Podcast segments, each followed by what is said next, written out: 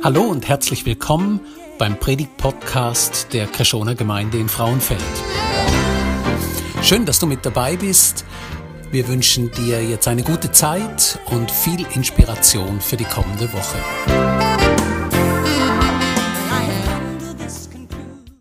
Guck. Wie aus Frust Glaube wächst. Habakkuk, ein kleines Büchlein im Alten Testament wo uns von einem Gespräch berichtet zwischen einem Prophet und dem allmächtigen Schöpfer von der ganzen Welt. Ein Gespräch beschreibt zwischen einem ganz kleinen und einem ganz großen. Ein Gespräch, wo Gott allen, die an Jesus Christus glauben, gibt als ein Gebet für die Zeiten der Not. Denn wenn Zeug hineinbricht in unser Leben, wenn Zeug hineinbricht in unser Volk, wo so schlimm ist, dass wir vielleicht nicht mehr wissen, was sagen, für das ist das Gebet da.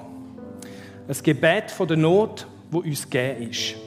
Und wir haben in unserer Mitte, online und da innen, viele, viele Leute, die ganz schwierige Sachen erlebt haben in den letzten Monaten, in ihrem Volk.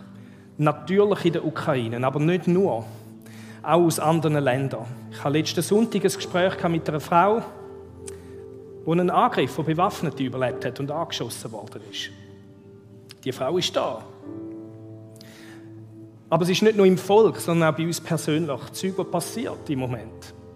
Wir haben große Herausforderungen im Bereich der Gesundheit in unserer Gemeinde und über den Rand unserer Gemeinde aus. In unseren Ehen. Wir haben Kinder, die an Ort sind, wo es nicht sein sollten.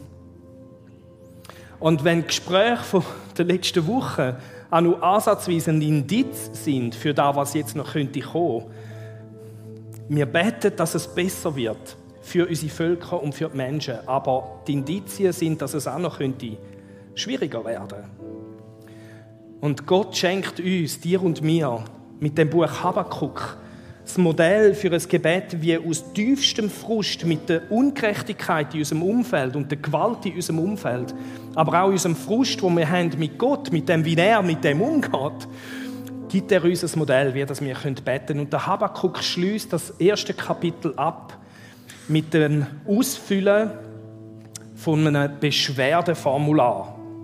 Er sagt, wie lange noch dürfen Sie, Sie, das sind die Chaldäer, das sind das grausame Volk, wo das heutige Äquivalent wäre vielleicht Taliban oder so.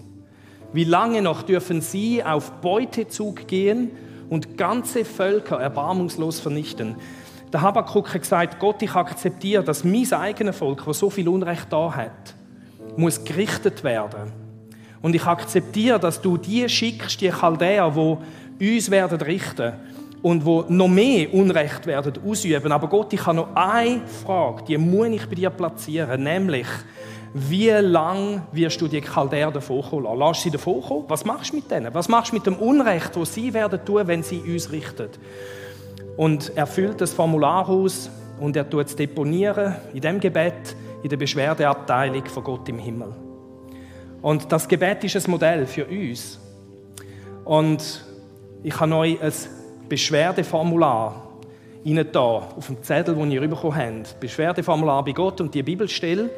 Und du kannst jetzt da mit dem Bleistift, den du gefunden hast, auf deinem Platz aufschreiben, bezüglich wem du die gleiche Frage möchtest stellen, wie der Habakkuk gestellt hat. Gott, lass du den X, den Y und den Z ungestraft davonkommen? Wirklich Gott? Meinst du das im Ernst?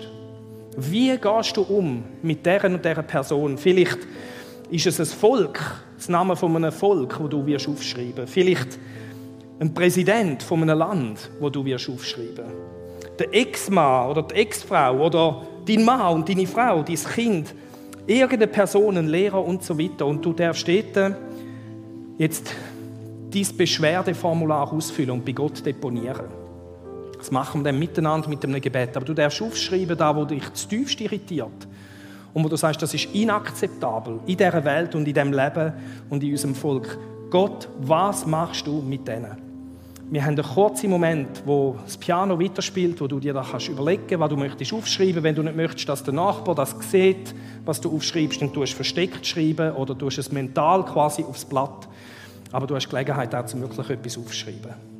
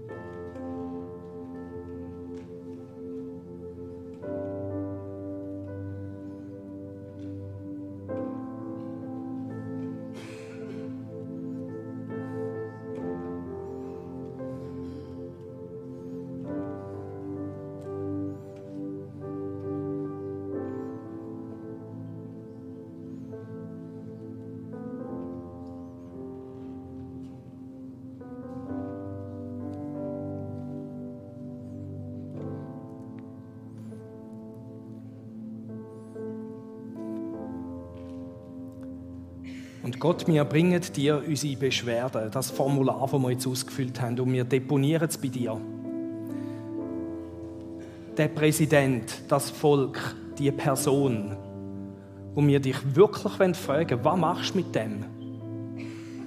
Wirst es du einfach weiterlaufen lassen? Wir bitten dich, Gott, dass du uns eine Antwort gibst auf die Frage, die wir dir am Stellen sind. Da.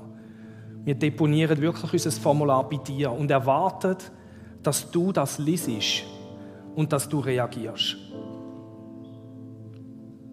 Amen. Nachdem dass der Habakkuk sein Beschwerdeformular einreicht bei Gott, geht er der sechste Schritt. Im ersten Kapitel letzten Sonntag haben wir fünf Schritte gesehen, wo er geht. In dem Gebet. Jetzt kommt der sechste Schritt und der sechste Schritt sieht folgendermaßen aus. Vers 1 im Habakkuk sagt der Habakkuk: Ich will meinen Posten auf dem Wachtturm einnehmen und Ausschau halten. Dort will ich abwarten, was der Herr zu mir sagt und wie er auf meine Klage antwortet. Das ist der sechste Schritt, den er da macht. Der Habakkuk wartet in geduldiger und stiller Gewissheit, dass Gott antworten wird. Das ist die Phase vom Warten. Er wartet in geduldiger und stiller Gewissheit. Und an dem Punkt passiert in seiner Seele etwas, was bis jetzt nicht möglich war. Vorher dann im ersten Kapitel haben wir gesehen, jeder Schritt, den er gegangen ist, hat ihn noch mehr aufgewühlt, hat den, den Frust noch gesteigert. Immer schlimmer ist es geworden in seiner Seele, ob schon die Schritt Schritt sind, die nach vorne geführt haben. Und jetzt haben wir den ersten Schritt, der nach vorne führt, wo Ruhe einkehrt in seine Seele. Der Frust muss weichen und muss der Ruhe Platz geben. Und es ist auch der Punkt, in deren Entwicklung von dem Gebet, wo er aufhört, einen Haufen Gebet zu sprechen. Wir haben letzten Sonntag gesehen, der Schritt 2 war, weiterbeten, weiterbeten, nicht aufhören. Und der Habakkuk hört auf beten. Es ist Ruhe, wo einkehrt. Unsere Umstände sind noch genau gleich, völlig unverändert. Aber es kommt Ruhe. Man sagt, dass es in diesen Tornados ganz in der Mitte, ein Auge im Sturm gibt, ein Ort, wo ganz ruhig ist. Ich kann es zwar fast nicht glauben, dass das wahr ist, aber das sagt man und man braucht das als Bild, um zu sagen, es kann rundum alles am Toben sein, aber es gibt einen Ort von der Stille und von der Ruhe. Es ist ja so ein das gemeint. Der Habakkuk braucht das Bild vom Wachturm, um zum Ausdruck zu bringen, ich warte auf die Antwort von Gott. Ich, ich gehe nicht schlafen in dieser Zeit, ich gehe nicht irgendetwas anderes machen. Gott, ich erwarte, dass du kommst. Aber der Ort ist auch ein Ort von der unwahrscheinlichen Ruhe, von der Stille, vom, von der Gewissheit, da wird etwas passieren. Und es ist so wohltuend, dass, und wir sehen das in dem Vers, aber dass das hängt, dass jetzt endlich seelische Entlastung hineinkommt. Ob schon die Umstände noch die gleich sind. Der Habakkuk sagt da, dort will ich abwarten, was der Herr zu mir sagt und wie er auf meine Klage antwortet. Ähm, es ist spannend. Es hat zwei Sachen da drin. Erstens, der Habakkuk hat seinen Job gemacht. Er hat seine Klage eingereicht. Es gibt wie nichts mehr, wo er beitragen kann an dieser Situation. Und ich habe verschiedene Gespräche gehabt, jetzt in den letzten Wochen. Und eine Person, die mit einem Krebsstart zu tun hat, hat gesagt, jetzt bin ich wie an dem Punkt. Ich kann, wir können nichts mehr machen. Wir haben gemacht, was wir haben können. Und wir kommen jetzt mit dem in Gegenwart von Jesus. Und da ist eine erstaunliche Ruhe. Ob schon die Krankheit immer noch da ist. Und das Zweite, was wir da sehen, ist, dass der Habakkuk wirklich davon ausgeht, Gott wird antworten. Und was da dahinter steckt, ist, dass er davon ausgeht, Gott ist gerecht. Und weil er gerecht ist, wird er auch auf meine Klage, die Gerechtigkeit betrifft, eine Antwort geben. Und das ist spannend da, da ändert sich etwas. Im ersten Kapitel ist der Habakkuk Gott am Hinterfragen. Er sagt, Gott, bist denn du wirklich gerecht? Jetzt verwandelt sich die Frage zu einem Gott, ich glaube, du bist gerecht, aber bitte zeig mir wie. Es ist nicht mehr die Frage, ob er gerecht ist, sondern wie das Gott gerecht ist. Und das ist etwas, wo du und ich auch als Vorschlag von Gott überkommen, die Zeiten der großen Not, ist, dass wir können wie sagen, wir müssen unseren Teil machen. Wir müssen ehrlich werden vor Gott. Wir müssen unsere Klage deponieren. Wir müssen unseren Beitrag leisten. Aber dann, wenn wir das gemacht haben, dürfen wir genauso wie der Habakkuk, in geduldiger und stiller Gewissheit, dass Gott wird handeln, dürfen wir Ruhe finden, ruhig werden. Und wir müssen auch nicht mehr wie Weltmeister beten, wie wir vielleicht vorher dann gebetet haben, sondern wir dürfen wirklich der Ruhe Platz geben in unserem Leben. Selbst wenn rundum der Sturm noch voll weiter toben tut. Und ich habe das selber erleben in meinem Leben als junger Mann, wo ich den Glauben verloren habe. Vorher habe ich das wie nicht zugeben und ehrlich werden mir und Gott gegenüber. Und in dem Moment, wo ich das offen zugegeben habe, ist eine erstaunliche Ruhe reingekommen. Der Glaube war überhaupt nicht da. Gewesen. Aber ich weiß noch genau, wie vorher an einer Seele eine große Not da war und, und sogar Depression da war. Aber nachher, als ich meinen Teil gemacht habe, ist große Ruhe eingekehrt. Und später dann auch, Gott sei Dank, der Glaube zurückgekommen. Äh, das ist da etwas Ähnliches. Man kann das nicht auf Knopfdruck machen, aber das ist so der Bereich, wo, wo die Frage ist, machst du da, was du solltest machen in dem Ganzen. Und dazu gehört auch, dass wir so leben, wie Gott möchte, dass wir leben. Im Warten ist die Gefahr sehr groß, dass man anfängt zu sagen, ja, wir warten auf Gott und wir machen noch etwas, was sich nicht so gehört. Nein, wir müssen im, Gehorsam weiter da sein bei Gott und, und schauen, was dass er uns für eine Antwort gibt. Und der Habakkuk hat erlebt, dass in dem Warten innen irgendwann Gott auch eine Antwort gegeben hat. Das ist das Zweite, wo Gott sagt. Und ich lese uns vor, was Gott für eine Antwort gibt auf die Klage vom Habakkuk und auf den wartenden Habakkuk. Gott sagt da Kapitel 2, ab Vers 2, was ich dir jetzt zeigen werde, sollst du säuberlich auf Tafeln schreiben, damit es jeder mühelos im Vorbeigehen lesen kann. Denn das, was du siehst, wird erst zu einer bestimmten Zeit eintreten in der Zukunft. Aber du kannst dich darauf verlassen, dass es eintrifft auch wenn es eine Weile auf sich warten lässt. Du kannst darauf zählen, denn es ist keine Täuschung. Du sollst wissen, der Feind, der Ritter von der Chaldäer, der Feind ist anmaßend und in seinem Herzen nicht aufrichtig. Durch den Glauben hat ein Gerechter Leben. Ein Angeber ist trügerisch wie Wein, selbst wenn er sich ausbreitet wie die Unterwelt und alle Völker um sich sammelt und unterjocht, kann er sich doch nicht halten. Was sagt da Gott im Habakkuk? Er sagt zuerst mal etwas, wo vermutlich, das steht da nicht, im Habakkuk unwahrscheinlich wohl muss da haben. Er sagt dem Habakkuk, deine Einschätzung ist richtig gewesen. Was du gesagt hast bezüglich der Gerechtigkeit, das ist wahr. Chaldäer sind ein Unrechtsvolk und das Unrecht muss angegangen werden, muss gerichtet werden. Habakkuk, deine Einschätzung ist richtig Ich glaube, da hat er gesagt, oh, oh. Vorher habe ich mich gefragt im Kapitel 1, ob Gott überhaupt einverstanden ist mit meiner Einschätzung. Danke Gott, dass du mir das jetzt so bestätigst. Und je nachdem, was du geschrieben hast auf deiner Klage vorher, wo wir zu Gott gebracht haben im Gebet, wenn es etwas ist, was jetzt nicht mit Gerechtigkeit zu tun hat, kann ich das nicht so beurteilen. Aber wenn es etwas hat, wo du sagst, da habe ich wirklich etwas, wo Unrecht war oder ist, aufgeschrieben, dann sagt Gott dir auch heute genau das Gleiche, wie er am Habakkuk gesagt hat. Er sagt dir, deine Einschätzung ist richtig. Es ist gut, dass du die Klage gebracht hast, dass du das aufgeschrieben hast. Das ist das Erste. Das Zweite, wo der Habakkuk sagt, äh, zu hören bekommt von Gott, ist Folgendes. Meine vollkommene Gerechtigkeit, sagt Gott, ist im Kommen begriffen. Im Moment sind es die Chaldäer, die ich einsetze, um Gerechtigkeit zu bringen. Das ist nicht vollkommen, das ist nicht ideal, das ist ein Provisorium. Sie werden, weil sie sind, wer sie sind, auch noch mehr Unrecht in die Welt hineinversetzen. Das ist noch nicht meine vollkommene Gerechtigkeit. Aber bis gewiss, die vollkommene Gerechtigkeit von mir, die ist im Kommen begriffen.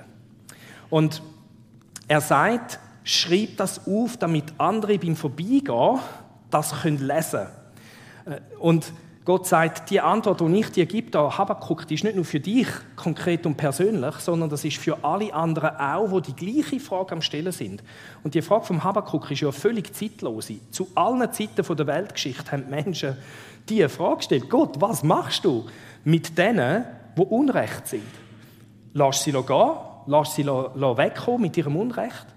Das ist eine zeitlose Frage und du hast auf deinem Zettel möglicherweise genau die gleiche Frage gestellt und Gott sagt, zu dir und zu mir, weißt damals, als ich dem Habakkuk die Antwort gegeben habe, habe ich schon dich vor Augen gehabt. Meine Antwort ist genauso eine zeitlose Antwort auf die zeitlose Frage, wo sehr viele Menschen stellen. Und meine Antwort an dich, ich habe diese Beschwerde bekommen. Ich habe den Zettel gelesen. Und meine Antwort an dich ist die gleiche wie am Habakkuk. Ich sage dir, lieber Christ, im Jahr 2022, meine vollkommene Gerechtigkeit ist im Kommen begriffen. Und das ist eine Frage, wo du eigentlich darfst einfach mit großer Gewissheit davon ausgehen, dass das stattfinden wird. Am Ende der Zeit wird meine äh, Gerechtigkeit vollkommen sein. Und damit die Gerechtigkeit vollkommen ist, und das ist jetzt der Rest vom Kapitel 2, möchte ich dir zeigen, Habakkuk, und möchte ich dir zeigen, lieber Christus im Jahr 2022, dass ich sehr wohl weiß, was das Unrecht ist. Ich weiß sehr präzise, in was für eine Art und Weise, dass Chaldäer Unrecht tun. Und im ganzen Rest von dem Kapitel haben wir jetzt eine Art von der Gerechtigkeit hineinkommt und ich tue das jetzt mal einfach beispielhaft an dem Vers 6 zeigen. Da sagt Gott, eines Tages werden die eroberten Völker ein Spottlied über ihren Feind anstimmen. Äh, das zieht sich jetzt durch, durch das ganze Kapitel 2, nämlich Gott, wo sagt, look, Chaldäer sind jetzt die, die erobern. Eines Tages werden die, die erobert worden sind, sich mit einem Spottlied gegen Chaldäer wenden. Was Chaldäer anderen angetan haben, das werden sie am eigenen Leib erleben. Ihres Unrecht versickert nicht einfach im Boden, sondern ihres Unrecht wird wie in einem Suppentopf gesammelt. Könnt ihr euch das vorstellen? Und jedes Mal, wenn sie Unrecht tun, gibt es einen neuen Löffel von dem Unrecht in den Topf hinein und am Schluss werden sie ihren eigenen Topf müssen ausessen. Sie werden von dem gleichen Zeug müssen essen, von dem gleichen müssen etwas erleben, wie sie anderen angetan haben und das wird jetzt sehr konkret dargestellt. Und zwar ähm, mit fünf so wehe dir Aussagen. Gott sagt jedes Mal wehe dir Chaldäer. Und das ist eine, Gesprächsform da, wo Gott braucht, nämlich es ist eine Art Beerdigungsrede. Also Gott sagt, ich bereite jetzt schon die Beerdigung der Chaldäer vor. Und ich sage fünfmal wehe dir und bei jedem wehe dir wird eine andere Kategorie von Unrecht beschrieben. Oft sind es die gleichen Personen, die das tun, aber es ist eine andere Art von Unrecht. Zuerst in der ersten Kategorie sind es Räuber, also einfach Leute, die, die rauben, dann raffinierte Schlawiner, ähm, gewalttätige Schänder und Götzenarbeiter. Und wir schauen ein paar von denen an, nicht alle, weil das ist ganz spannend, wie spezifisch das beschrieben ist da. Die erste Kategorie, das sind Räuber für persönliche Gewinn. Ab Vers 6 lesen wir, wehe dir, denn du hast fremden Besitz an dich gerissen. Wie lange soll das noch so weitergehen? Du bereicherst dich, indem du Pfand von anderen forderst. Was da dahinter steckt, ist, dass die einen damals, die haben ganz viel Geld angehäuft. Unmengen von Geld auf ihrem Konto sozusagen. Und das Zweite, was sie gemacht haben, ist, sie haben von dem Geld anderen etwas ausgelehnt für Zinsen und dann haben sie ein Pfand gefordert von ihnen. Also wenn ich jetzt einem Michi würde Geld auslehnen und ich tue irgend, zum Beispiel seine schöne Uhr bei mir behalten und noch einen Schuh von ihm beispielsweise, oder? Und ich sage ihm, wenn du mir das Geld zurückzahlst mit den Zinsen, dann kommst du deinen Schuh und du kommst deine Uhr wieder über. Und was die da gemacht haben, ist, sie haben zum Teil das Pfand sehr viel früher zurückgehalten, als hätten dürfen. Und sie haben so auf unrechte Art und Weise noch mehr Geld angehäuft. Und äh, die Frage ist, ob sich das übertragen lässt in unsere Zeit. Ich sage das mit großem Respekt und mit großer Vorsicht, aber trotzdem, ich habe kürzlich gelesen, dass jeder sechste Mensch im Kanton Zürich Millionär ist. Ich denke, ich zügle in Kanton Zürich und die Statistik noch ein bisschen abziehen. Ich habe gedacht, das gibt es doch nicht. Hey, jeder Sechste im Kanton Zürich hat so viel, das ist unglaublich. Anhäufung, ja, eben, zum Teil hat man sich ja verdient, das ist gar keine Frage und alles, aber das ist sack viel Geld, finde ich, wenigstens.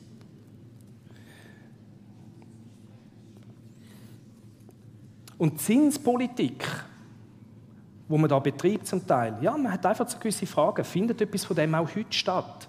Und der Fokus bei, dem, bei dieser ersten Kategorie ist, da, was ich mir hole bei anderen, für mich persönlich. Und was passiert mit Leuten, die so leben? Ja, die erleben eben genau an sich selber das, was sie anderen angetan Müssen wir mal hören. Doch mit einem Mal werden sie alles mit Zinsen von dir zurückfordern. Also du, wo Geld geleiht hast und unrechtmäßiges Pfand behalten hast und unrechtmäßig einen Haufen Geld angehäuft hast, die, denen du das ausgeleiht hast, die werden kommen und den Zins von dir verlangen. Also das gehört gar nicht dir, sondern sie werden an dir das tun, was du an ihnen da hast, wieder einen Löffel mehr in den Topf hinein. Okay? Und du wirst das Gleiche essen, wie das, was du den anderen zu essen gegeben hast. Du wirst vor ihnen zittern. So wird der Räuber selbst zur Beute, der Jäger wird zum Gejagten. Das ist ja fast Material für Komik. Wie du ganze Völker ausgeraubt hast, so rauben sie dich dann aus. Also wir sehen, das Gerechtigkeitsprinzip ist das, was du anderen tust, das wird jetzt auch dir da im Fall der Räuber. Und jetzt geht es einen Schritt weiter, weg so ein bisschen nur von meinem persönlichen Leben zu der raffinierten Schlawiner. Nenne ich es jetzt da. Wehe dir, denn ständig willst du deinen Besitz vergrößern und dabei ist dir jedes Mittel recht. Das sind Leute gemeint, wo, das System gut können brauchen zu ihrem eigenen Zweck und, das kommt da auch zum Ausdruck, du tust alles, um dich sicher zu fühlen, über jede Gefahr erhaben, wie ein Adler hoch oben in seinem Nest. Du verschaffst dich einen Ort von der absoluten Sicherheit, und zwar für dich, ist da gemeint, und für deine Familie oder für deine Dynastie, für dein Volk vielleicht sogar, für dein Land vielleicht sogar. Aber es ist jetzt mehr als nur das Persönliche gemeint. Und das sind, das sind intelligente Leute, die wissen, wie ein System zu brauchen für das. Darum sind sie da als raffinierte Schlawiner bezeichnet. Und die Frage ist auch wieder, ob sich das übertragen lässt auf uns heute, in unsere Zeit. Und ich sage das auch wieder mit, mit Respekt und vielleicht täusche ich mich, aber mich denkt, der, der Präsident, Ex-Präsident Trump hat zum Teil so Sachen gemacht, hat dafür gesorgt, dass seine Kinder und sein Umfeld sich einen Gewinn hat von dem, was er da macht. Der Putin, denke ich, ist auch so einer. Oder mir, mir hat man gesagt von den Ukrainer, dass der Präsident vor dem Zelensky auch so einer war. Ähm, man schafft sich einen Ort von der Sicherheit, wo, wo einfach hebt für mich und meine Nachkommen. Und, und da sind wir natürlich die Schweizer in den Sinn gekommen. Wir sind süchtig nach Versicherungen. Das ist ja krass, was man alles kann versichern kann. Ich kann wirklich praktisch alles versichern und einen Ort von der Sicherheit, der scheinbaren Sicherheit schaffen. Jetzt, was passiert mit Leuten, die so leben? Doch letzten Endes stürzt du dich und deine Familie damit nur ins Unglück. Sogar die Steine auf der Mauer schreien deine Untaten heraus und die Sparren im Gebälk stimmen mit ein. Es gibt einen Chor von Leuten, die dich entlarven als ein Schwindler, als ein Schlawiner und alles ist weg. Du erlebst, weil du so Taktiken angewendet hast, andere zu verleumden, erlebst du, wie du verleumdet wirst öffentlich. Das ist die Kategorie. Bis jetzt hat noch nichts an physischer Gewalt stattgefunden. Bei der nächsten Wehe, Ruf von Gott, kommt jetzt noch die physische Komponente dazu. Und jetzt wird es happig. Vers 12. Wehe dir, denn als du deine Stadt bautest, hast du viel Blut vergossen. Deine Festung ist auf Unrecht gegründet. Jetzt damals hat man Blut vergossen im Krieg. Man hat Blut vergossen gegenüber den Sklaven und Sklavinnen. Die hat man wirklich misshandelt wie nur etwas. Und man hat Blut vergossen bei den Ungeborenen, wo man abgetrieben hat, oder auch bei den Kindern, wo man geboren hat und ausgesetzt hat am Fluss, damit sie gerupft werden von den wilden Tieren oder gesammelt werden von Sklavenhändlern oder von Zuhältern, die sie gebraucht haben und großgezogen haben für Sklaverei oder für Prostitution. Äh, Rom, Griechenland, Assyrien, Ägypten haben ihre Städte, ihre Kultur, den Wohlstand, den sie hatten, gebaut auf dem Blut von anderen Menschen. Wehe dir, denn du, denn als du deine Stadt bautest, hast du viel Blut vergossen. Deine Festung ist auf Unrecht gegründet. Und auch da müssen wir wieder die Frage an uns anlassen, gibt es das auch heute bei uns? Jetzt wenigstens wir Schweizer sind nicht mit unseren Waffen auf andere losgegangen. So diese Art von physischer Gewalt und Blutvergüssen kennen wir nicht. Aber vielleicht gibt es andere Arten, zum Beispiel jetzt gerade gegenüber den Ungeborenen oder den Neugeborenen, wo wir ausüben. Und ich habe die Statistiken nochmal angeschaut. Das sind in der Schweiz 10.000 Abtreibungen jedes Jahr. Die Dunkelziffer ist vermutlich etwa doppelt so groß. Und da gibt es so viel Not damit verbunden, bei den Frauen. Man fragt sich, wo sind die Männer? Man fragt sich auch, wo sind die Christen, wo sich kümmern um die Frauen, wo sich kümmern um die Kinder. Die ersten Christen, die haben Abtreibung und Kind aussetzen absolut verurteilt und haben gesagt, wir nehmen alle Kinder auf. Die sind Kinder zusammensammeln an den Flüssen und haben sie adoptiert und aufgezogen und ihnen es daheim gegeben. Wo sind Christen, die das machen? Heute. Da sind wir mitschuldig an dem, was da passiert. Aber was passiert, wenn wir unsere Gesellschaft, unsere Stadt aufbauen und unseren Wohlstand und so können weiterleben, wie wir es eigentlich geplant haben, aber das Kind kommt dazwischen, darum werden wir es los. Äh, was passiert, wenn wir so unsere Gesellschaft aufbauen? Aber der Herr, der Allmächtige, hat das letzte Wort. Und da wird gesagt, dass wir werden unser Leben verlieren. Und ich kann euch wirklich sagen, ich habe nicht nur in dem Zusammenhang, sondern mit allem, was ich da gelesen habe, am Dienstag, ist mir Angst und Bange geworden. Um mein eigenes Leben und um das Leben von unserem Volk. Das Letzte, was wir anschauen, ganz kurz, sind Gender. Das ist erstaunliches Zeug da. Vers 15 und Vers 17, der Anfang, wehe dir, denn du hast deinen Nachbarn Völkern einen Becher mit Gift eingeschenkt. Sie taumeln wie Betrunkene und du hast ihre Schande genossen. Was ist da gemeint? Du hast Suchtmittel eingesetzt, damit sie beschämt dastehen.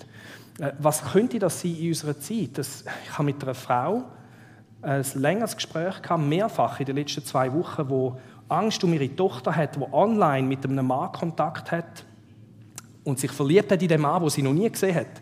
Der Mann hat sie eingeladen, die Tochter ist noch minderjährig, äh, wo sie eingeladen hat, vorzugehen, zu Abend, und die Mutter hat panische Angst, wenn sie dann nicht verhindern kann, dass der Mann Kautropfen einsetzt. Kautropfen, um die Frau, die Tochter, irgendwie in irgendeiner Art und Weise sie zu sehen, wie, wie er es nicht sollte oder etwas machen mit ihr, was er nicht sollte.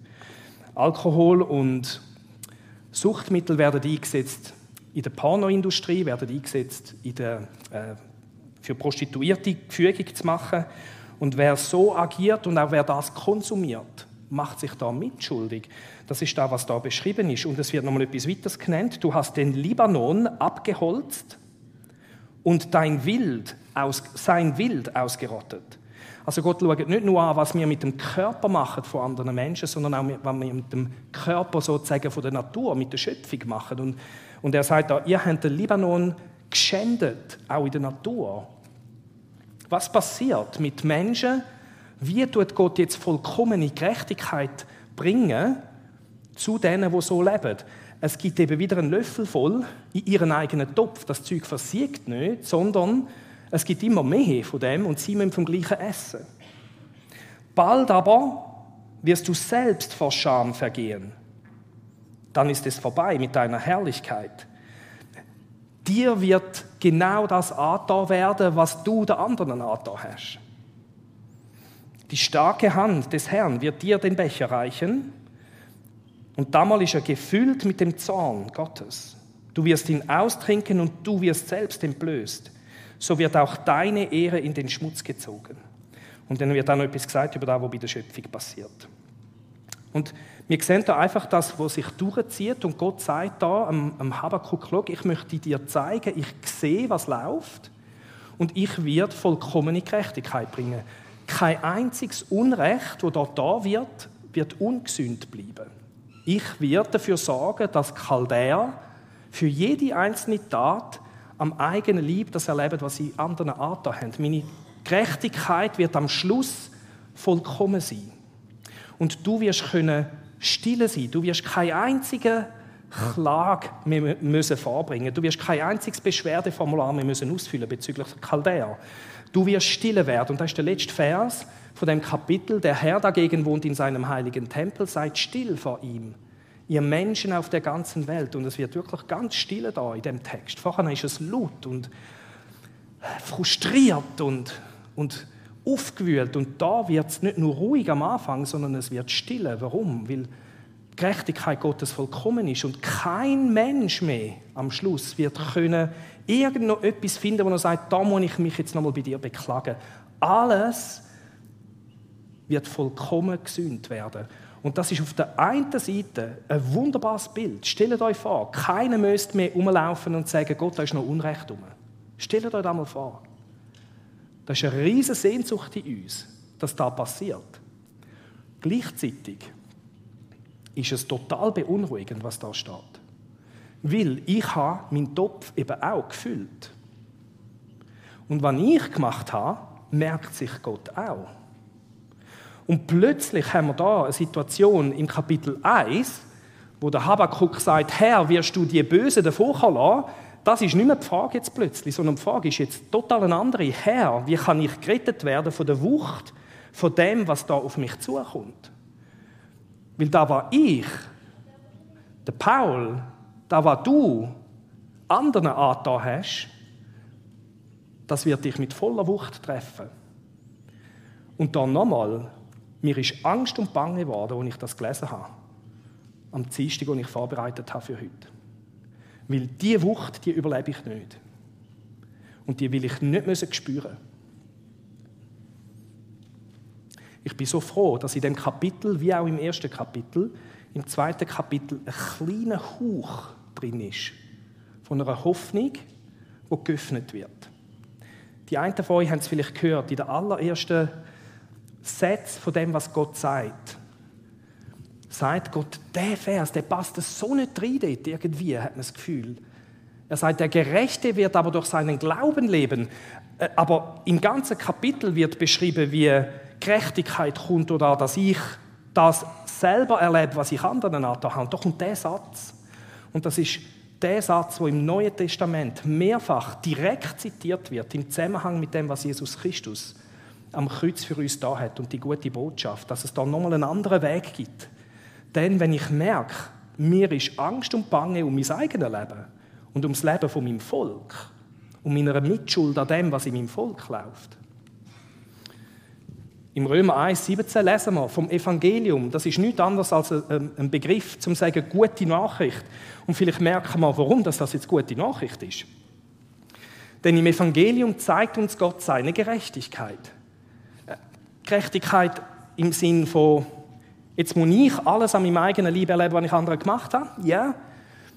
Eine Gerechtigkeit, zu der man durch den Glauben Zugang hat. Sie kommt dem zugute, der ihm vertraut, wo Gott vertraut. Ohne Gott vertrauen gibt es das nicht.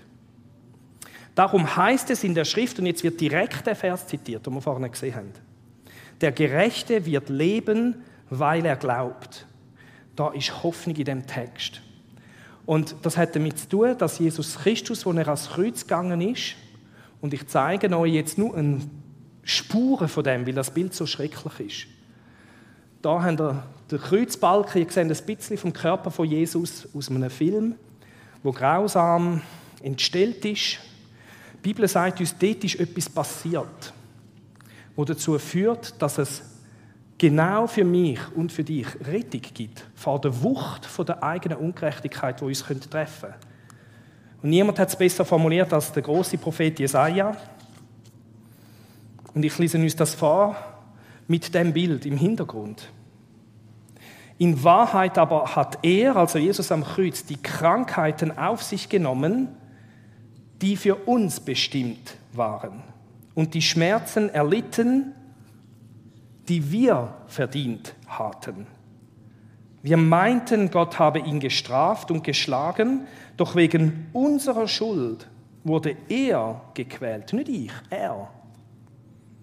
Und wegen unseres Ungehorsams geschlagen.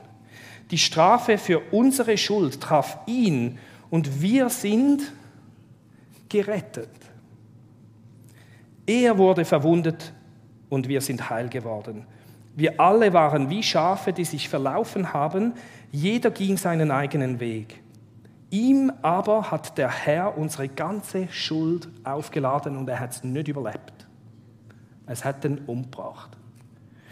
Und Darin liegt große, große Hoffnung. Nämlich, dass Gerechtigkeit tatsächlich am Kommen ist und vollkommen sein wird. Warum? Weil du perfekt bist? Nein, weil deine Schuld kann abgelenkt werden von dir und die Wucht von dem, was du in den Topf da hast, kann abgelenkt werden von dir und auf Jesus Christus kann gelenkt werden. Er löffelt deine Suppe aus. Und wir machen keine Abkürzungen in dieser Serie. Die Freude kommt nächsten Sonntag, im dritten Kapitel. Der Schluss von dem Kapitel, und ich bitte die Band jetzt führen zu kommen, ist eine tiefe Betroffenheit. Nicht mehr die Frage, Gott, wirst du Gerechtigkeit bringen für die bösen Chaldäer, für die bösen anderen, sondern wirst du einen Weg finden, dass ich gerettet werden kann. Und es, es ist etwas, was so wichtig ist, dass es eine Betroffenheit ist, die auf mich jetzt gerichtet ist. Und wir werden nächsten Sonntag werden wir weitermachen. Wir werden zur Freude dürfen durchdringen. Und wir werden auch das Abendmahl feiern. Und wir möchten wirklich diese Woche uns Zeit nehmen, um mal unser eigenes Leben anschauen und nicht nur pauschal schnell sagen, Gott vergib mir, nein, sondern spezifisch sein wie, wie Jesus, wie, wie Gott das da auch ist und sagt, ich schaue an. Und ich lade dich ein, um dein eigenes Leben wirklich zu prüfen in den nächsten Wochen. Vielleicht zu jemandem gehen und deine Sünden zu bekennen. Das ist vielleicht nötig. Konkret, spezifisch. Was hast du gemacht? Vor was hast du Angst, dass es dich könnte treffen am Schluss der Zeit? Sag das jemandem. Und komm nach dem nächsten Sonntag wieder daher und empfang Vergebung dafür. Jetzt, ich habe in meinem, im eigenen Leben erlebt, dass es ganz schwierig ist, mein eigenes Leben wirklich anzuschauen war. Einer der besten Wege, das zu machen, ist zuerst Jesus anzuschauen. Weil wenn du weißt, Jesus ist am Kreuz und hat eine Lösung für das, was ich angestellt habe in meinem Leben, dann kannst du erst anfangen, wirklich dein eigenes Leben anzuschauen. Und wir haben jetzt Lieder parat gemacht, wo du eingeladen bist zum Singen, wo du einfach eingeladen bist, Jesus anzuschauen. Wie ist der Jesus? Und das soll dir Mut machen, nachher heimzugehen und dein eigenes Leben nochmal ganz anzuschauen. Ich lade dich ein, wirklich den Jesus anzuschauen. Wenn dein Leben in der Ordnung ist, dann bricht vielleicht auch Lobpreis aus dich raus. Aber vielleicht, und das darf auch sein, das halten wir einfach aus, ist es auch eine Lobpreiszeit von tiefer Betroffenheit in dein Leben hineinkommt. Einerseits, andererseits auch Mut, heimzugehen und wirklich dein Leben an.